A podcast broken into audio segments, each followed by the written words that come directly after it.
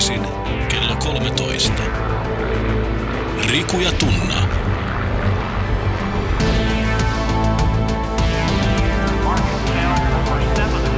Doc Ventures.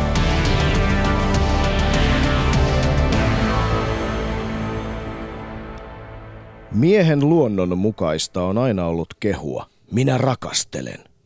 Kun taas nainen kuhertaa, tämä mies rakastelee minua. Mutta kun nautinnon aika koittaa, ei se tee eroa miehen ja naisen välillä. Kun pässit puskevat päänsä yhteen areenalla, puupallot törmäävät toisiinsa tai painijat mittelevät voimiaan, käy tärinä samalla tavoin kummankin lävitse, samoin kuin miehen rakastellessa naista.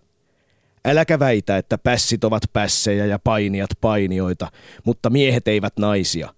Mies ja nainen ovat samaa hermoa, verta, lihasta, luuta, jännettä, sielua.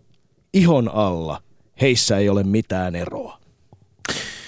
Nyt on keskiviikko ja kello on piirun verran yli yksi. Se tarkoittaa sitä, että Yle Puheen studioon on joka viikkoiseen tapaansa äh, vallannut Doc Ventures Duo, kuten joku saattoi jo kollegani Smoothista alkulausannasta äh, päätellä. Seuraavan timman ajan teille evankelioimme siis me, eli meikä Hemmi, Tunna ja uuden ajan Hannu Karponakin tunnettu Rantalan Riku, joka siis äsken lausui teille otteen Kamasutrasta kirjasta, joka liittyy hyvinkin olennaisesti päivän teemaan. Hindujumalienkin siunausta koko Suomen kansalle vain minunkin puolestani ja tervetuloa kuuntelemaan Doc Venturesin historian kahdeksatta radiolähetystä. Ennen kuin käydään käsiksi päivän teemaan, niin kerrataan vielä niille, jotka juuri putkahtivat Yle Puheen taajuuksille, että mistä ihmeestä on kyse ja keitä noi pellet tuolla studiossa oikein on tai keitä ne luulee olevansa. Niin, kyseessä on siis kohtalaisen lapasesta livahtanut on monimediapärinä, jossa tarkastelun alle otetaan suuria teemoja ajatuksella, mitä jokaisen tulisi tietää maailmasta. Tähän yksinkertaiseen, mutta kohtalaisen bulihkoon ajatukseen perustuu siis Doc Ventures. 12 isoa teemaa maailmasta, 12 laatudokumenttia ja 12 syventävää keskustelua. Juuri näin, ja tämä 360 astetta kattava mediaronsu starttaa siis joka keskiviikko täältä Yle puheesta kello 13 ja jatkuu sitten teemaan liittyvän laatudokkarin ja sen esittelyn muodossa kakkosella, siis televisiossa kybää yli kybä illalla. Ja illan leffaa seuraa vielä intensiivinen suora keskustelu, niin sanotut jälkiliukkaat, jossa päivän teemaan syvennytään jonkun meidän arvostaman asiantuntijavieraan kanssa. Mutta ei siinä vielä kaikki, sillä vankkana tarkoituksena on, että keskusteluun osallistutte myös te rakkaat kuuntelijat ja armon luupittajat. Ja kiitos muuten jo siitä, että olette osallistuneet vankasti. Big up! Todellakin, todellakin. Doc Venturesin Facebook-yhteisö yhtenä esimerkkinä on kerännyt laumaansa jo yli 50 000 laikkaa ja, ja massa vaan kasvaa. Me saadaan jatkuvasti mahtavaa fiidiä ja sisältöä keskustelua juuri teiltä, jotka osallistutte yhteisöllisen ATK kautta. Antakaa sen ATK laulaa myös tänään. Osoitehan on yle.fi kautta puhe. Siellä on shoutbox ja Twitterissä äh, hashtag eli tarkenne, eli äh, tiedonanto Risuaita Docventures. Siellä kommentoidaan jo nyt päivän lähetystä. Hienoa, pysykää taajuuksilla. Juuri näin. Öö, on todellakin loistavaa nähdä, että Posse on valveella. Feset todellakin teille, jotka olette taajuuksilla. Keep up the spirit ja keep on fighting. Taistelu tuotantovälineiden omistuksesta. Se jatkuu myös tänään. Näin on ja tänään päivän epistolaksi on valikoitunut hyvin universaali teema – jota ilman meitä ihmispoloja ei olisi edes olemassa. Viikon aihe on siis enemmän kuin olennainen osa ihmisyyttä, mutta silti siitä vaietaan ja sitä pyritään tukahduttamaan. Se heijastaa meidän mielten syvimpiä sopukoita, se eheyttää, rentouttaa, se yhdistää. Mutta sillä voidaan myös alistaa ja sitä voidaan käyttää vallan välineenä, mutta jokainen sitä tarvitsee, muodossa tai toisessa. Puhumme tietenkin seksistä. Niin, tänään ei kuitenkaan puhuta banaamisen mahtavuudesta eikä kiistellä siitä, onko kakkonen mahdollisesti ykkönen, vaan keskitytään enemmänkin pohtimaan, mitä seksi ihmismielelle tekee ja miksi sitä pyritään niin voimakkaasti tukahduttelemaan. Tämän lisäksi tullaan myös varmasti puimaan maksullista seksiä, koska illan Doc Ventures elokuvana nähdään tänään Michael äh, itävaltalaisen hienon dokumenttiohjaajan Horse Glory. Huoran kunniaksi sen kai voisi kääntää. Todella hieno kaunistelematon, mutta myös kauhistelematon elokuva, joka seuraa seksityöläisten arkea Bangkokissa, Bangladesissa ja Meksikossa erittäin pysäyttävä leffa, joka se herättää monia kysymyksiä ja vähintäänkin ristiriitaisia fiiliksiä. Me keskitytään illalla enemmän tuohon maksulliseen seksiin, mutta aloitetaan täällä radiosta siitä, mitä seksi ihmismielelle merkitsee. Näin on. Meille on siis aivan tuota pikaa saapumassa tänne studioon päivän asiantuntija vieras, joka on kirjoittanut juurikin tästä aiheesta nimenomaan yhden kirjan nimeltä Mielen seksuaalisuus, matka kiihottumisen alkulähteille. Hän on Suomen tunnetuin seksologi, Helsingin yliopiston dosentti ja Väestöliiton tutkimusprofessori Osmo Kontula, mies, joka on tutkinut seksuaalisuutta jo lähes 30 vuotta. Niin, saadaan siis kohtalaisen vankkaa tulitukea aiheeseen. niin, me ö, eletään tällä hetkellä aika, voisi jopa sanoa yliseksuaalisoitunutta aikaa. Siis tarkoitan täällä länsimaissa ja Siksikin reissuilla tulee usein kiinnitettyä huomiota siihen, kuinka toisella tavalla seksuaalisuuteen suhtaudutaan muissa kulttuureissa. Ja aika monesti se on kyllä, äh, voisi sanoa, tukahdutettua. Niinhän se on ja ylipäätään jo kaikki alkaa siitä, että paljaaseen ihoon suhtaudutaan äärimmäisen varauksellisesti, etenkin jos se sitä paljasta ihoa kantaa nainen. Niin, ihminen näyttää tekevän kyllä todella paljon duunia sen eteen, että, että seksuaalisuus ei pääsisi purskahtamaan kanssa ihmisissä valloilleen, mutta onko tukahduttaminen se oikea keino, sitä en tiedä. Niinpä. Sitten on tämä toinen ääripää, jossa ei ole, jossa niin kuin mitään tuotetta, onko mitään tuotetta täällä, jota ei myytäisi paljaalla naisvartalolla? Niinpä, niinpä. Niin, siis tämä kohtalaisen seksuaalisoitunut yhteiskunta. Nykyään verkon kautta sekin leviää kaikki alle. Tarkoitan tällä siis sitä, että tällä hetkellä 12 prosenttia maailman kaikista nettisivuista sisältää pornoa. Se tekee yhteensä 24 miljoonaa 600 000 sivustoa ja 35 prosenttia net, netistä ladatusta sisällöstä on pornoa. Se on kyllä aika huima määrä se. Ja, ja mä just luin siis jostain, että, että tota, eniten netistä haetaan sanaa sex. Se on luonnollisesti Googlen kärjessä. Mutta etenkin niissä maissa, joissa se on tukahdutettu eh, yleisesti tunnetuista syistä, kuten esimerkiksi Pakistanissa, Intiassa, Saudi-Arabiassa, Iranissa.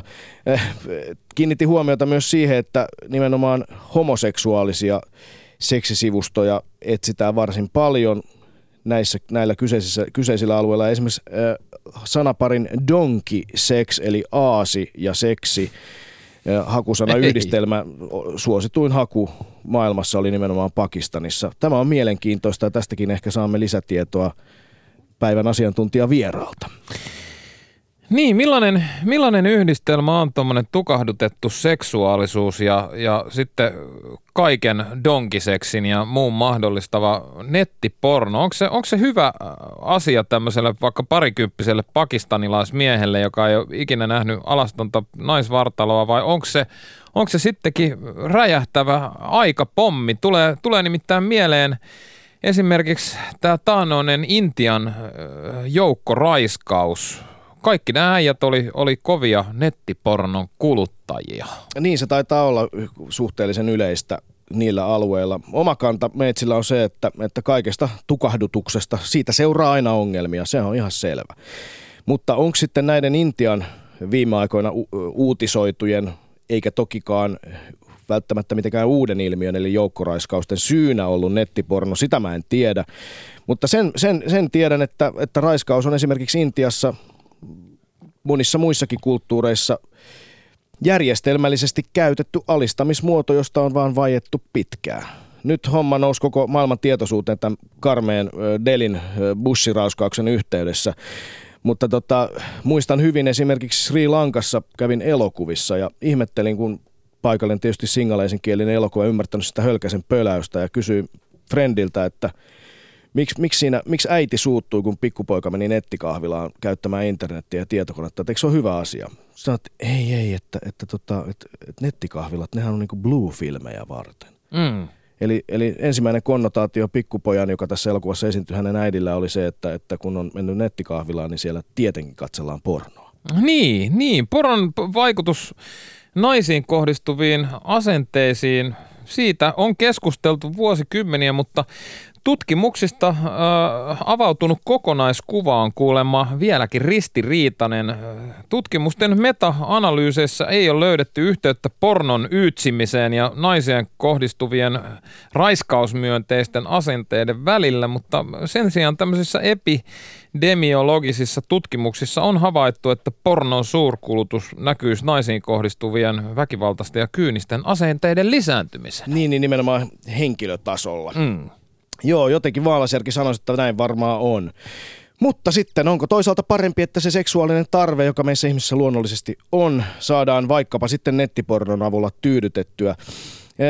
Helsingin Sanomien hieno kolumnisti Jani Kaaro kirjoitti hetki sitten ihan taannoin story, jossa käsiteltiin aasialaisten tyttösikiöiden kansanmurhaa. Siis sitä, että, että koska perheet haluavat etenkin yhden lapsen politiikkaa käyttävässä Kiinassa mieluummin poikalapsen, niin, niin tutkitaan, tutkitaan ultralla, että kumpi on tulossa ja sitten deletoidaan se tyttöversio karusti. Kaaro kirjoittaa tässä kolumnissaan näin.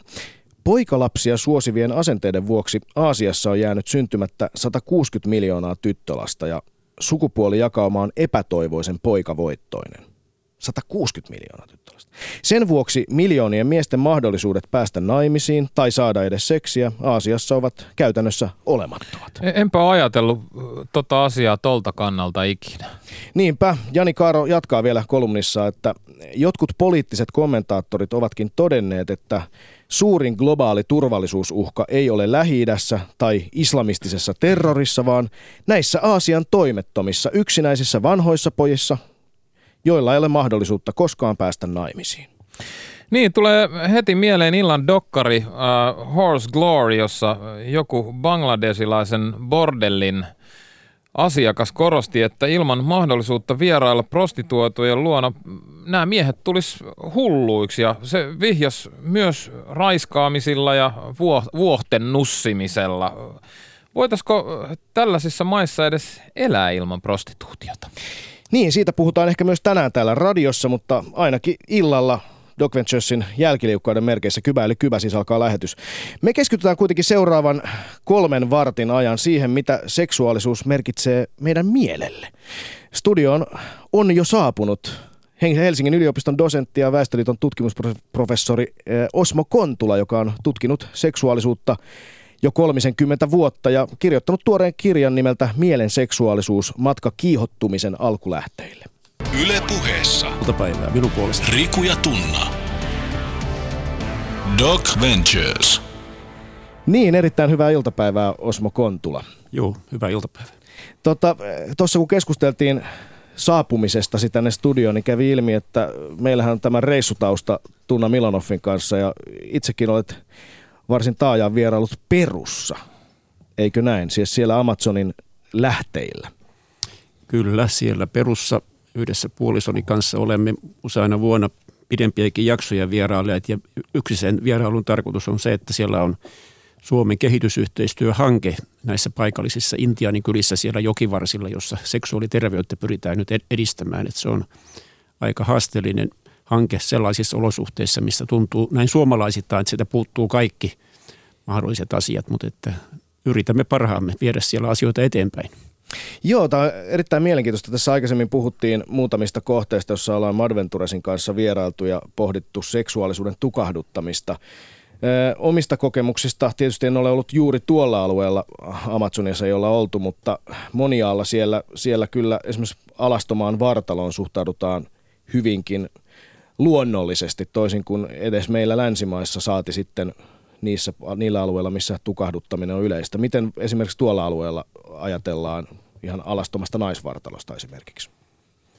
No se Latilan Amerikan kulttuurissahan on, on, on tämä pepun korostus, eli, eli siellä kun paikalliset tuota, järjestävät tällaisia musiikkitapahtumia, niin siellä lavalla pitää olla sitten pari kolme pikkutyttöä siellä pyörittämässä peppua yleisölle ihan siinä lavan reunalla, että tämä, tämä ensin vähän yllätti näin suomalaisena, kun ei täällä Suomessa tällaista ole, ole nähnyt, mutta muuten siellä on, on yllättävän luonteva suhtautuminen seksuaalisuuteen siinä mielessä, että, että jos siellä joku 13-vuotias tulee raskaaksi ja kysyy kyläläiset, mitä te olette tästä mieltä, niin no se nyt vaan sattui näin, että, että siellä ei oteta kovin niin kuin tiukkapipoisesti niitä asioita eikä huolestuneesti. Ja sitten, sitten tytön äiti tai, tai isoäiti sitten hoitaa sitä lasta, mutta että siellä ei niin kuin nosteta mitään kauheita meteliä, että mitä kauheita olette menneet tekemään. Eli moralismi ei ole samalla tavoin läsnä, läsnä välttämättä. Näin voisi sanoa. Joo. Mielenkiintoista on tietysti miettiä, että mistä se on tullut meille tai mistä se muihin kulttuureihin kenties vieläkin vahvempana on moralismi saapunut. Mutta me puhuttiin siis seksuaalisen, seksuaalisuuden tukahduttamisesta tässä introssa äsken ennen sun saapumista studioon. Miten, voisiko jotenkin ylipäätään sanoa, että miten ihmismieli reagoi seksuaalisuuden tukahduttamiseen? No sehän on tietysti tällainen kulttuurinen ja, ja paikallisiin traditioihin liittyvä asia. Siis ihmiset niin kuin omaksuu sen niin sanotusti äidinmaidossa ja tuota, sitä pidetään aika luonnollisena, kun ei ole muuta koettua eikä ole muusta tietoa.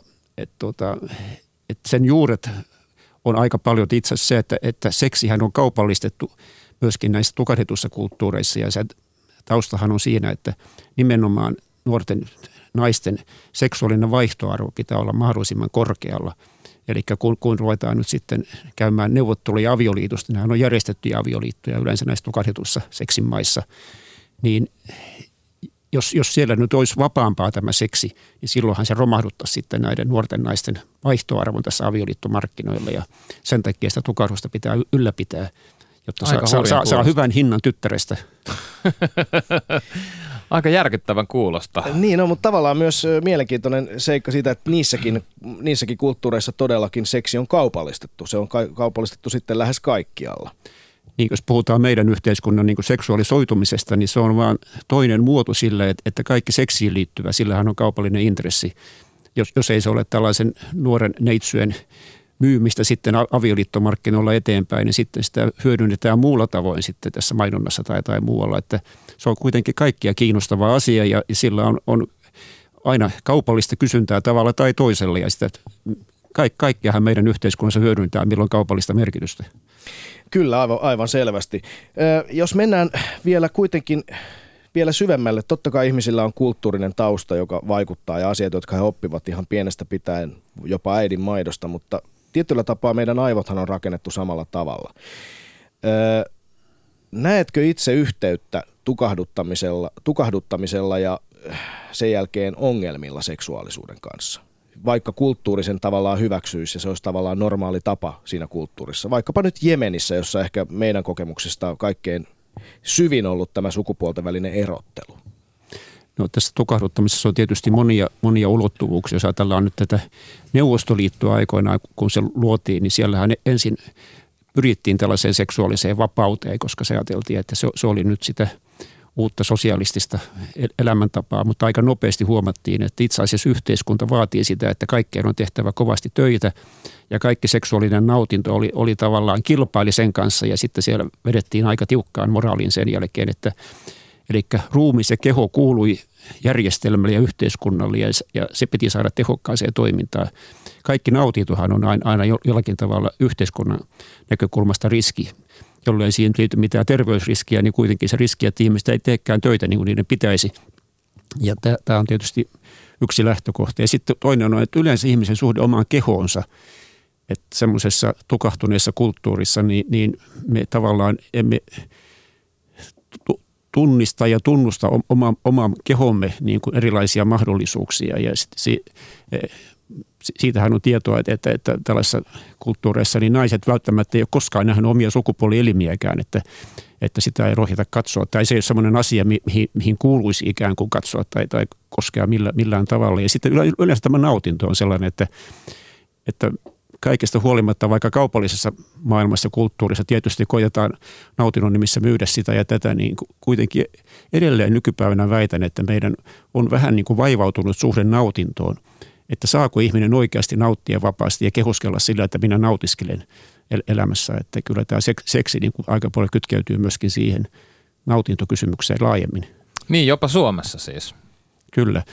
Ja tietystihän tuota, sitten tähän tullaan tunne, tunnetasolle – häpeä ja syyllisyys on tietysti ne, mitä meihin iskostetaan ja, ja se, että, että lapset niin kuin oppisivat pienenä siihen, että heidän kehonsa on hieno juttu ja ne voisi olla ylpeitä siitä ja, ja nauttia ehkä kosketuksesta muiden kanssa, niin sen sijaan me opitaan jollakin tavalla häpeämään itseämme ja ollaan syyllisiä niistä haluista ja mielikuvista ja, ja mitä meillä tuolla, tuolla päässä liikkuu. Ja tietysti ehkä ääriesimerkkiä on se, että nämä mallit, jotka nyt sitten on lyöneet itsensä läpi tuolla mallibisneksessä, niin yleensä haastatteluissa, mitä on tuolla joitakin nähnyt, niin nekin koko ajan löytävät kehostaa jotakin vikoja, Eli mm. jotakin häpeällisiä kohtia, että nyt tässä tämä sormenpää ei olekaan aivan se muotoinen niin kuin pitäisi, pitäisi olla, että me olemme oppineet häpeämään kehoamme siis aivan naurettavista syistä. Hmm. Niin, tämä on aika, aika käsittämätöntä. Samaan aikaan kuitenkin monet varmasti ajattelee, että meillä hyvän koulutuksen, ilmaisen maksuttoman koulutuksen ja erinomaisen hyvän tiedonsaantimahdollisuudenkin ympäristössä, niin meillä on silti aika vakavasti vielä petrattavaa näissä asioissa, vai mitä tutkimusprofessori Osmo Kontula? Niin, ilman muuta on petrattavaa, koska tuota, jos lähdetään nyt taas tutkimusmaailmasta käsin ja tuota, näistä, että miltä tilanne näyttää, niin nythän on tehty aika paljon tällaista kansanterveydellistä tai epidemiologista tutkimusta joka maailmalla, joka jo vääjäämättä kertoo se, että ne ihmiset, joilla on aktiivinen seksielämä, jotka kokee säännöllisemmin orgasmeja ja niin edelleen, niin, niin heidän terveystilanteensa on huomattavasti parempi ja heillä on paljon vähempi riskiä sairastua näihin perinteisiin isoihin kansantauteihin ja niin edelleen. Että ei suoraan väitä sitä, että harrastamalla aktiivista seksiä niin tuota pysyy terveänä, mutta ainakin nämä asiat kasautuu niin kuin samoille ihmisille. Että tavallaan aktiiviseksielämä on niin kuin yksi osoitus siitä, että ihmisellä menee elämässä hyvin ja että se myöskin terveystilanne on parempi. Että, että siinä mielessä pitäisi olla ihan oikein, että voisi vaikka kehuskella, että minä olen seksissä aktiivinen. Se kertoo siitä, että minä olen terve ja hyväkuntoinen ihminen.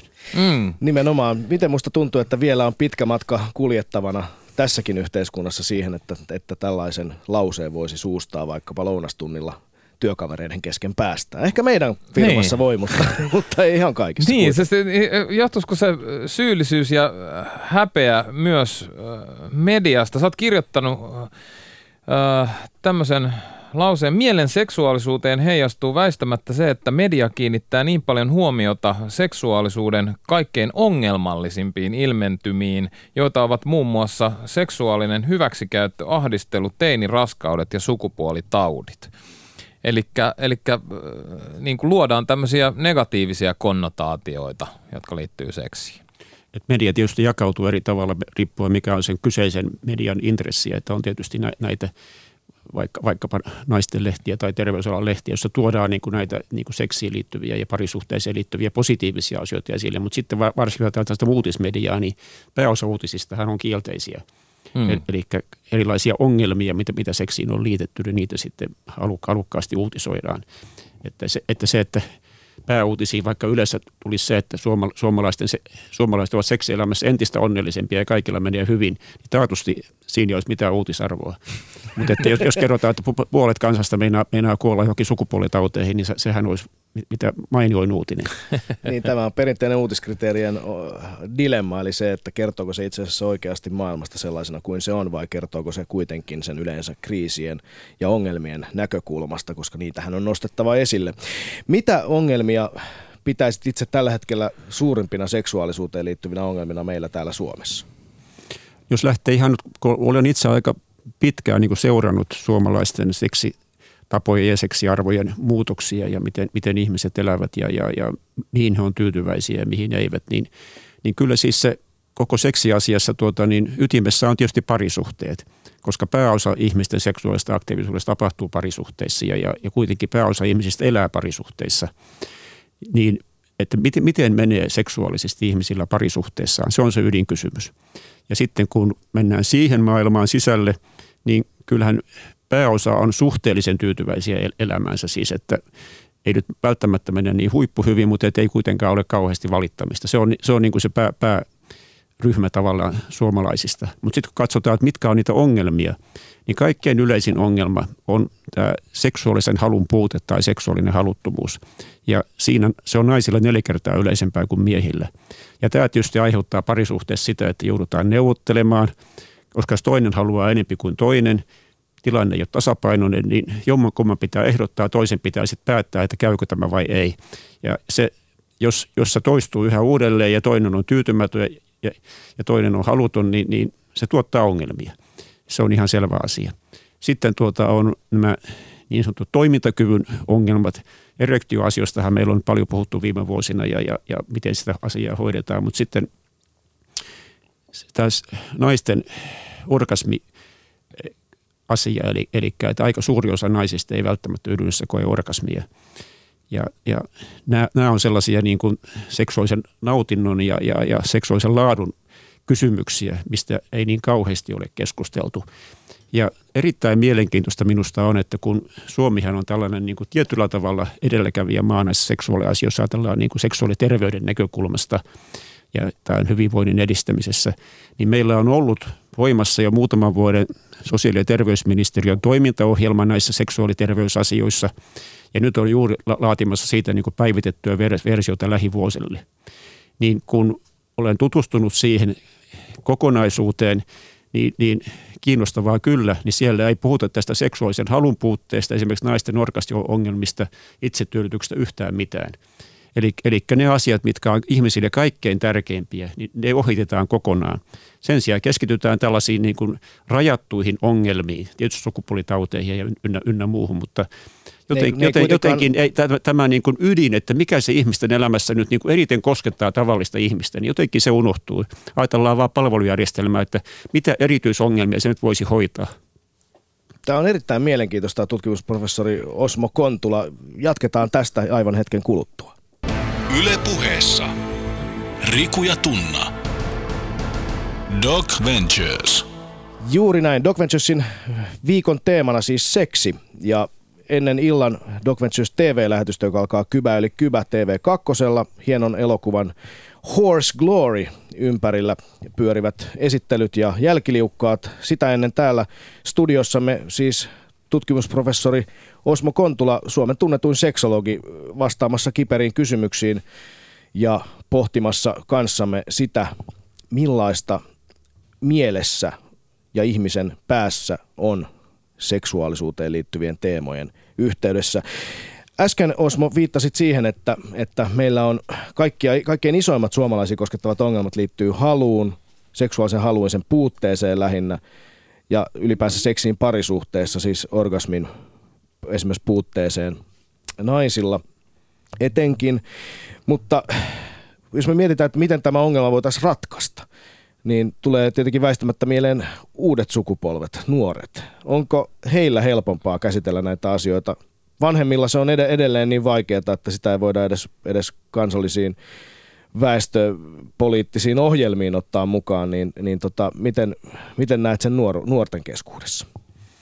No nu, nuorilla on tapahtunut tietysti tämän viimeisen sukupolven aikana se, se suuri muutos, että tai jos menen pikkasen taaksepäin, vielä 50-luvulla sen aikaiset niin kuin tämmöiset naimaikäiset nuoret naiset, niin heistä suuri enemmistö meni naimisiin sen ensimmäisen seksikumppaninsa kanssa.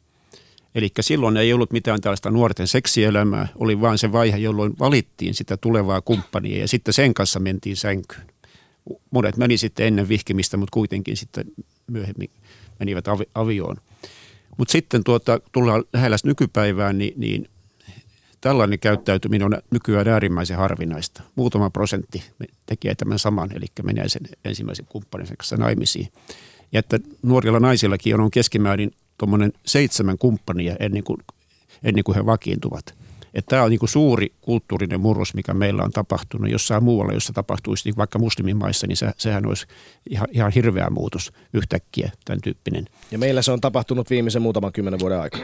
No 50-luvun jälkeen lä- lähelle nykypäivää tai, tai, tai 90-luvulle tultaessa sillä välillä – että tuota, suhtautuminen niin kuin naisten ja nuorten naisten seksuaalisuuteen on meillä niin kuin muuttunut täysin toisenlaiseksi kuin mitä se oli aikaisemmin. Ja se on tietysti antanut nuor- nuorelle sukupolvelle, varsinkin nuorille naisille, mahdollisuuden nyt vähän testailla seksuaalisesti sitä, että miltä se tuntuu ja mitä ne haluavat ja minkälaista kumppania ne sitten haluaisivat. Mutta kuitenkin tästä huolimatta niin, niin nämä ongelmat, mitä nuorilla naisilla on sitten halussa tai, tai, tai orgasmipuutteessa tai yleensä niin kuin vuorovaikutusta kumppanin kanssa, niin ne eivät ole vähentyneet. Eli tässä on niin kuin vielä pitäisi nyt seuraava askel ottaa sitten, että miten ne kokemukset mu- muuttuisivat laadukkaammiksi ja, ja miten niin kuin itsetutkiskelun kautta sitä omaa itsetuntoa voisi kasvattaa sillä tavalla, että voisi niin kuin parempi heittäytyä sen hetken vietäväksi, että, että siinä on niin kuin tällainen rationaalinen kontrolli vielä tavallaan niin kuin liikaa päällä vielä, joka estää sitten sen syvemmän nautinnon niin, että miten siitä syyllisyydestä ja häpeästä pääsisi eroon? Miten siitä yleensäkin suoma, yleensäkään suomalainen mitenkään pääsee eroon? Se tuntuu olevan aika monessa muussakin määrittävänä tekijänä. Joo, kyllä meillä suomalaisilla on se, että voisi vähän niin kuin röyhistää omaa rintaa ja olla ylpeä jostakin, niin siihen on aika iso kynnys, että jos ajattelee ihan nyt viime päivien mediatodellisuuttakin, kun tulee taas uutta maailmalta tietoa, että Suomi on kakkosena siinä ja tässä, ja että, että me aikuisväestökin on niin hyvää, että niin, niin pääuutinen on se, että missä me oltiin tässä mittauksessa huonompia kuin jotkut muut. Mm. eli, nämä hyvät uutiset, niin ne, ne, ne on meille hyvin kiusallisia. Että, että aina täytyy sanoa, että ei se varmaan ole totta, että me ollaan näin hyviä. Että kyllä kuitenkin itse asiassa on näitä ongelmia meillä. Mm. Niin, tässä tota, nuorten seksuaalikasvatuksessa on siis vielä pitkä tie kuljettavana. Tuossa jokin aika sitten on julkaistu kuitenkin uusi yritys. Teillä Väestöliitossa on laadittu peli. Siis eh, nettipeli tai mobiililaitteisiinkin sopiva peli, joka nimenomaan pyrkii parantamaan nuorten miesten seksitietämystä, eikö näin?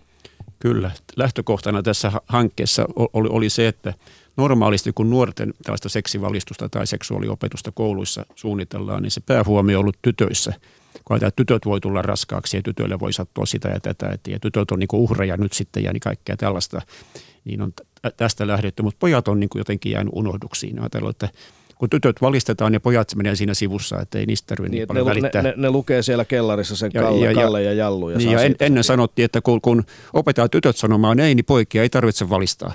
Että tytöt hoitaa sen niin kuin, tämän asian. Mutta me sitten otettiin tämä asia vakavasti ja, tuota, ja tutkittiin ihan oikeasti, että monilla tällaisilla niin kuin laadullisella aineistolla tätä, tätä asiaa, että mitä pojat oikeasti niin kuin haluaa tietää seksistä ja, ja mikä heitä niin kuin askarruttaa niin kuin eniten siinä omassa, kun, kun ne on siellä yläasteikäisiä, että, että kun ne kasvaa sitten aikuiseksi, että mitkä asiat niistä niin kuin mieheksi kasvamissa eniten askarruttaa.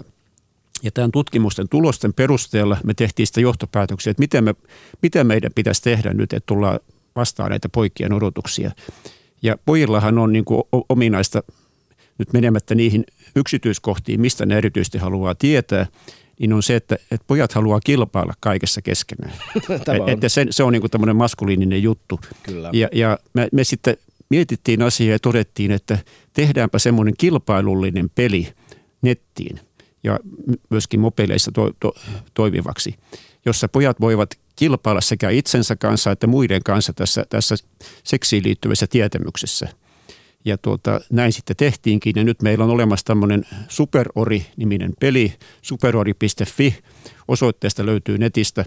Ja, ja siellä on niin kuin 240 kysymystä jota, jotka sitten eri tavalla annost, annostellaan niin kuin, niin kuin vähän kerrassaan ja sieltä voi kerätä pisteitä ja sitten kun etenee, niin pääsee ylemmälle tasolle ja niin edelleen ja, ja siellä vastaanottaa virtuaalipalkintoja sitten siitä, kun, kun on päässyt tie, tiettyihin suorituksiin asti ja sitten kun pääsee niin kuin eteenpäin, niin sitten voi tulla superoriksi, joka on niin kuin sitten se arvonimit tälle, niin kuin, että on pärjännyt hyvin. Ja sitten siellä on tietysti nämä top 10 listat niin kuin viiko, viikoittain ja, tuota, ja kautta aikojen, että jossa näkee, että pääseekö sinne itse mukaan, että pääsee kilvoittelemaan. Ja tässä on just se idea, että tuota, kun pelaa tätä ja tuota, kilpailee muiden kanssa tai itsensä kanssa, niin siinä välttämättä oppii.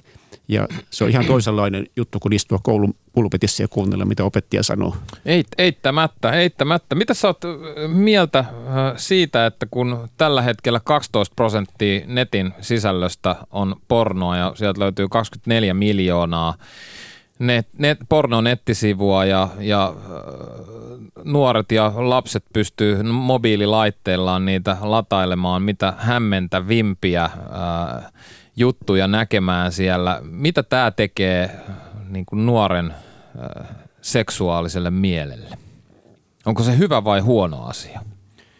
No tästä itse asiassa ei ole maailmaltakaan hirveästi tutkimustietoa, että mitä se oikeasti niin kuin tekee mielelle, mutta että meillähän on siis jo lapsesta, piene, pienestä lapsesta lähtien erilaisia niin kuin seksuaalisuuteen liittyviä mielikuvia. Me myöhemmin sitten, kun tullaan vanhemmaksi, niin aletaan antaa niille niin kuin oikeita nimiä, niin kuin aikuiset antaa, mutta että ne asiat on olemassa kuitenkin siellä. Ja, ja mä oon aikaisemmin esimerkiksi tutkinut tuota, sitä, että minkälaisia on lasten väliset seksileikit.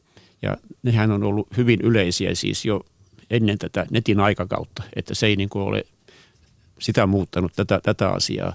Että se, että miltä se toisen sukupuolen keho niin kuin näyttää ilman vaatteita, niin se jo pikkulapsia kovasti kiinnostaa. Niin sitten haluaisi tutkia myöskin toistensa sukupuolielimiä ja kaikkea muuta, että ne on lääkärileikkiä, mitä on leikitty ja kaikkea muuta, että, että tämä on niin kuin vanha asia ja, ja, ja lapset ovat aina hyvin kiinnostuneita siitä. Niin, puhutaan pikkulapsista. Mun ymmärtääkseni Osmo Kontula aika pienetkin lapset kykenee jo ja haluavat erottaa sukupuolet toisistaan. Siis tietävät, että itse olen poika ja tämä tässä kaksivuotias on tyttö. Kyllä, kyllä, kyllä näin on ja se, se juuri kiinnostaa kovasti. Ja sitten tämä muutaman vuoden ikäisille aika usein tulee se itsetyydytys myöskin ja sattumalta löytää sen ja alkaa nauttia siitä. Ja on itse asiassa tutkimuksessa todettu, että itsetyydytys tapahtuu jo kohdussa ennen syntymääkin. Että tota, nämä on tällaisia lapsuuteen liittyviä asioita. Niin, varsin yleistä. Täällä Shoutboxissa yle.fi kautta puhe nimmerkki Apio 68 vuotta huomauttaa vain tällä tavalla yleisesti, että Luther istuu piruna olkapäällä. Onko meillä nimenomaan uskonnollisuus niin kuin hirveän paljon muualla maailmassa uskonnollisuus tuntuu liittyvän seksuaalisen tukahduttamiseen. Onko se meilläkin vai onko Suomen kirkko jo päässyt tästä eroon? No sanotaan, että suomalaiset on aika, aika pitkälle kansainvälisessä vertailussa maallistuneita. Että meillä se uskonnollisuus ja, ja siihen liittyvät arvomaailma tietysti on meillä niin koko kulttuurissa ole, olemassa, mutta että tässä tukahduttavassa mielessä, niin se ei meillä kovinkaan paljon vaikuta. Että esimerkiksi nämä alueelliset erot meillä Suomessa on suhteellisen pieniä, vaikka on näitä uskonnollisimpia seutuja, että, että me ollaan, no ehkä Virokin on vähän, vähän samalla linjalla siinä meidän kanssa, että me ollaan poikkeuksia maailmassa siinä, että meillä kuitenkin uskonto vaikuttaa hyvin vähän verrattuna katolisiin maihin muun muassa.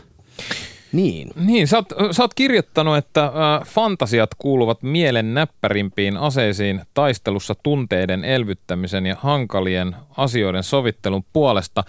Me ollaan oltu muutaman kerran matkoilla, äh, matkoilla matkalla Japanissa ja, ja nähty, että siellä tämmöinen hentai eli, eli fetissit kuuluu aika äh, oudollakin tavalla paikalliseen äh, yhteiskuntaan.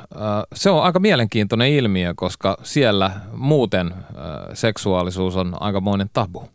Ootko, tiedätkö tästä mitään?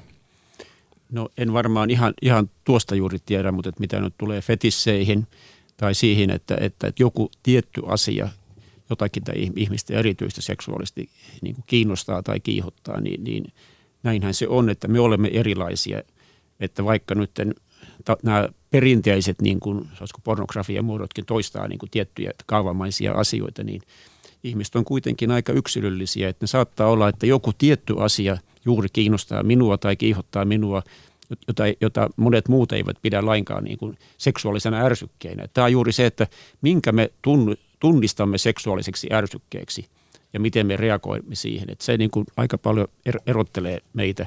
Ja fetisseihin usein liittyy se, että että taustalla on jotakin syyllisyyksiä, jota sen fetissin kautta sitten voidaan työstää ja jo, jolla voidaan niin kuin paremmin hyväksyä se, että, että minä kiihutun tässä tilanteessa. Mm, mm. Sä oot kirjoittanut, että esimerkiksi lapsuuden ö, voimattomuuden ja hylätyksi tulemisen tunteita voi työstää fantasioilla, jossa itse aluksi pidetään vankina, mutta lopulta ö, vapauttava pelastus saapuu.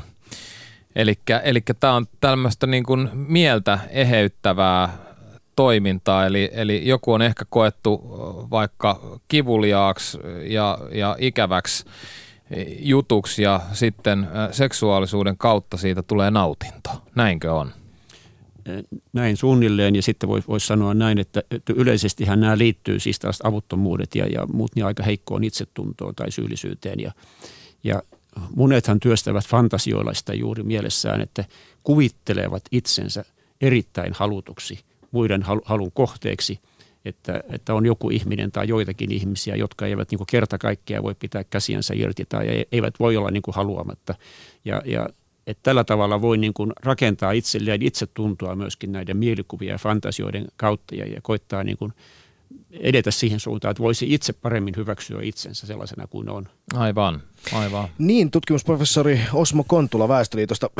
Se edelleen vielä, jos palaisin näihin fetisseihin siinä mielessä, että että meitä yllätti Japanissa ehkä myös se, miten jollain tavalla yleisiä tai ainakin hyväksytympiä ne vaikutti olevan kuin täällä meillä. Esimerkkinä otetaan vaikka kapselihotellit. Yövyttiin miehille tarkoitus kapselihotelleissa, jossa monet tämmöiset pitkää iltaa viettämään jääneet tai muuten yötöissä, yötöissä paljon, paljon liikkuvat miehet pyörii ja, ja tota, jäävät sitten muutamaksi tunniksi nukkumaan, kun eivät ehdi muuten käydä kotona. Niin tota, siellä kun pisti pyörimään TV-kanavia omassa kapselissaan, siinä missä suomalaisessa hotellissa on, on se aikuisviidekanava, niin siellä oli aika monta sellaista. Yksi esimerkiksi täysin siihen erikoistunut kanava, jossa mä ryhdyin sitä tietenkin mielenkiinnosta välittömästi katselemaan, niin siinä oli siis pitkään kesti ennen kuin tajusin, mistä siinä on kysymys. Että, että siinä oli kysymys siis siitä, että, että nainen sillä oli jotenkin huono olo selvästi. Se pyöri pitkin kaupungista, kuvattiin vähän niin kuin piilokameran tavalla. Ja sitten kävi ilmi, että sillä oli hirveä pissahätä. Ja se kesti todella kauan. Sitä kohotettiin sitä tilannetta niin kuin varmaan 10-15 minuuttia ja käy, jossa kävi ilmi, että se ei mihinkään päässyt pissalle ja kaikkialla se pyöri. Mitään paljasta pintaa ei edes näytetty. Hän siellä käveli kaupungilla ja yritti löytää paikkaa, mihin päästä pissalle. Sitten loppujen lopuksi ei enää pystynyt pidättämään, vaan keskellä puistoa hän joutui pissaamaan. Siinä ei ollut tavallaan mitään kovin niin kuin härskiä edes. Mutta jostain syystä tällainen omaksi sille pyhitetty kanavakin oli. Että herättää aika paljon kysymyksiä, että miten, miten tämmöinen asia esimerkiksi, mihin liittyy sen siitä koettu, koettu kiihottuminen tai nautinto? No pornografiassa nämä niin kuin pissa ja, ja, ja kakkaleikit tai ulosteleikit, niin ne, nehän on yksi tietty genre, mikä, mitä, mitä siellä niin kuin viljellään. Että ehkä tämä japanilainen versio nyt on sitten vähän hienostuneempi, jossa, jossa sitä ei suoraan kytketä seksiin, mutta että siinä voi elää läpi niitä samoja tunteita. Että japanilainen yhteiskuntahan on, on hyvin, hyvin ahdistunut ja pidättyvä näissä seksuaaliasioissa, että, että siellähän ei seksistä sovi juurikaan puhua – siellä ei ole myöskään se, seksuaalikasvatusta kouluissa ja niin edelleen. Että se on semmoinen aika syrjään työnnetty asia, että siellähän kehut on nimenomaan valjastettu siihen, että pitää tehdä kovasti työtä yhteiskunnan hyväksi pitkää päivää ilman lomia. Tämä, tämä ajattelu. Että... Tämä herättää tietysti sen kysymyksen, Osmo Kontula, että onko tämmöinen tukahduttaminen sitten, se, se, seuraako siitä sitten erikoisempia fetissejä kuin normaalisti, tai onko se mitään normaalia edes olemassakaan, mutta enemmän kuin vaikka meillä? Niin se tietysti, tietysti hakee niin kuin se seksuaalinen niin kuin mielenkiinto, jonkunlaisia tapoja kanavoida it, itseänsä. Ja tietysti netin aikakaudellahan niitä nyt sitten helpommin löytyy ja on, on mahdollisuuksia siihen kuin, kuin sit, sitä ennen. Mutta että kyllä se välttämättä niin kuin muokkaa siellä yhteiskunnassa asioita. Esimerkiksi nyt tässä alkujohdannossa – kuulin, kun kerroitte näistä, miten tuolla kaukoidessa ja Kiinassa varsinkin on runsaasti enempi poikalapsia ja sitten miehiä kuin, kuin naisia, niin, niin se johtaa väistämättä sitten näihin muutoksiin avioliittomarkkinoilla, eli naisen arvo niin kuin kasvaa ja sitten miehen pitää panostaa enempi, että ikään kuin saa itselleen naisen, että, että siinä se avioliittomarkkinoiden kaupallisuus taas tulee korostumaan. Ja sitten taas ne miehet, jotka eivät voi saada vaimoansa, niin, niin koittaa hakea sitä joltakin muulta markkinoilta sitten sitä tyydytystä, että näin siinä sitten käy. Hei, me ollaan saatu yhteys meidän poliittiseen kirjeenvaihtajaan. Halo, halo, siellä kuuluu hälinää. Onko ravintola Rytmi? Hyvä, että soititte. Mä olen nimittäin Rytmin ykköspöydässä ja täysin yksin. Niin, todellakin luurin päässä siis Doc Venturesin poliittinen kirjeenvaihtaja tohtori Lahdenmäki. Päivän teemana meillä siis seksi ja studiossa vieraana seksologi, Väestöliiton tutkimusprofessori Osmo Kontula. Mutta mitä, mitä sulle, tohtori, tulee mieleen seksistä? No, mä en ole tunnettu romantikko, joten mulle tulee siitä mieleen rakkaus myös rikos.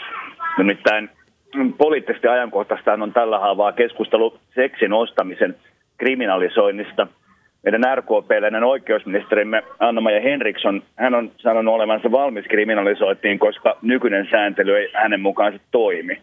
No mikä siis prostituutiota koskevassa nykylaissa Henrikssonin mielestä mättää? Nykyään seksin ostaminen on rikollista, jos tietää, että tämä prostituoitu on ihmiskaupan tai parituksen uhri. Nyt Gäiset on valittanut, että sitä on vaikea, jollei jopa mahdotonta valvoa – eikä oikeudessa ole myöskään saatu näyttöä, että nämä huorimukset olisi tienneet ihmiskaupasta. Ehkä nuoremmille kuulijoille on syytä sanoa, että huorimus on siis tämä asiakas. No, selvä. selvä. Eli siis eli tohtori, tarkoitat, että ministeri Henriksson kelaa, että parempi sitten kieltää homma kokonaan niin kuin Norjassa ja Ruotsissa on tehty. Eikö niissä ole voimassa seksinoston täyskielto? On, mutta itse asiassa tämän koko homman ongelma on nyt se, että tämä kielto esimerkiksi mun mielestä olisi itse asiassa huono asia. Ahaa, eli, eli toivooko tohtori, tohtori nyt Suomeen tämmöistä eläväistä huukkeriskeneä punaisten lyhtyjen ala Amsterdam-tyyliin? Itse asiassa en, en missään nimessä toivo äh, niin kuin prostituution lisääntymistä. Se, mitä mä oon näiden vaativien journalististen tehtävien kautta ollut tekemisissä prostituoitujen kanssa, niin mä en ole kyllä tavannut ainuttakaan, joka sitä duunia haluaisi tehdä. Ja ensisijaisesti täytyy ajatella juuri näiden huonommassa asemassa olevien, eli prostituoitujen etua. Ja tämmöinen seksinoston täyskieltoko ei parantaisi prostituoitujen etuja vai? Niin, Pro-tukipiste, joka tarjoaa seksityöntekijöille muun muassa sosiaalipalveluja, niin se on lausunut, että Ruotsissa ja Norjassa tämä kriminalisointi on vain pahentanut seksityöntekijöiden syrjäytymistä. Ja nämä ihmiskauppatapauksetkin painuu siellä vielä nykyistäkin syvemmälle piiloon. Prostituution taustalla on kuitenkin ennen kaikkea yhteiskunnan eriarvostumista, velkaantumista, siirtolaisuuden ongelmia. Ennen kaikkea mä korostan sitä, että rikoslaki ja kriminalisointi ei ole niitä keinoja, joilla poistetaan sosiaalisia ongelmia. Näin siis tohtori Lahdenmäki, joka on merkittävä pedestriaani, sosialisti ja nyt näemmä myös abolitionisti. Niin hyvät kuulijat, on totta, että mä opetin Rikulle sanan abolitionismi jo vuonna 1999, mutta mä oon kaikkea noita vain vähän – Asiassa on nimittäin kuitenkin kyse myös siitä, että uusia rikoksia ei missään tapauksessa kannata lakeihin keksiä, koska se lisää lopulta myös rikollisuutta. Niin, tohtori, mikä sitten neuvoksi, jos rikoslaista eli kurista ja järjestyksestä, jos, jos ne joudutaan hylkäämään? Vastaus piilee just noissa äsken mainituissa tasa-arvokysymyksissä, että tuloeroja pitää pienentää, maahanmuuttoa helpottaa ja sitten tietysti myös parantaa tämmöisten äh, tota, sosiaalipalvelujen saatavuutta prostituoidulle ja ihmiskaupan uhreille. Niin, hyviä asioita molemmat. Miten tohtori ilta jatkuu iltapäivä siellä Hakaniemessä?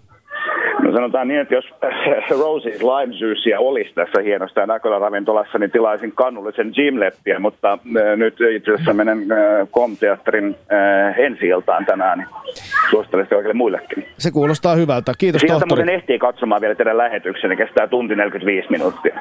Asia Kiitos. selvä. Kiitämme tohtoria ja palaamme studioon. Yle puheessa. Riku ja Tunna. Doc Ventures. Täällä siis Doc Ventures aina kello kahteen saakka seurassanne Yle Puheen taajuuksilla. Studiossa ovat Rantala ja Milanov, eli Doc Venturesin vetojuhdat, ja tulitukea meille keskusteluun antaa Väestöliiton tutkimusprofessori, Suomen tunnetuin seksologi Osmo Kontula. Tervetuloa äskeisenkin puhelun jälkeen. Mitä eh, ajatuksia herätti tohtorimme raportti seksinoston kriminalisoinnista? No tämä maksullinen seksi tai prostituutio tai seksityö, niin miten sitä nyt kutsutaankaan, niin tietysti se on, se on aina herättänyt yhteiskunnallista keskustelua. 1800-luvulla Suomessa sitä haluttiin nyt sitten säädellä järjestämällä terveyspalveluita ja niin edelleen, mutta tämä tuli vain yksi esimerkki, mutta se on ikuinen teema, mikä jakaa ihmisiä. Ja yksi jakolinja kulkee siinä, että ne, jotka ovat erityisen kiinnostunut seksiasioista, niin yleensä kannattavat, että, että se on hyvä juttu, että on prostituutiota. Ja ne, jotka taas vähän piittaavat koko asiasta, niin ne vastustavat sitä.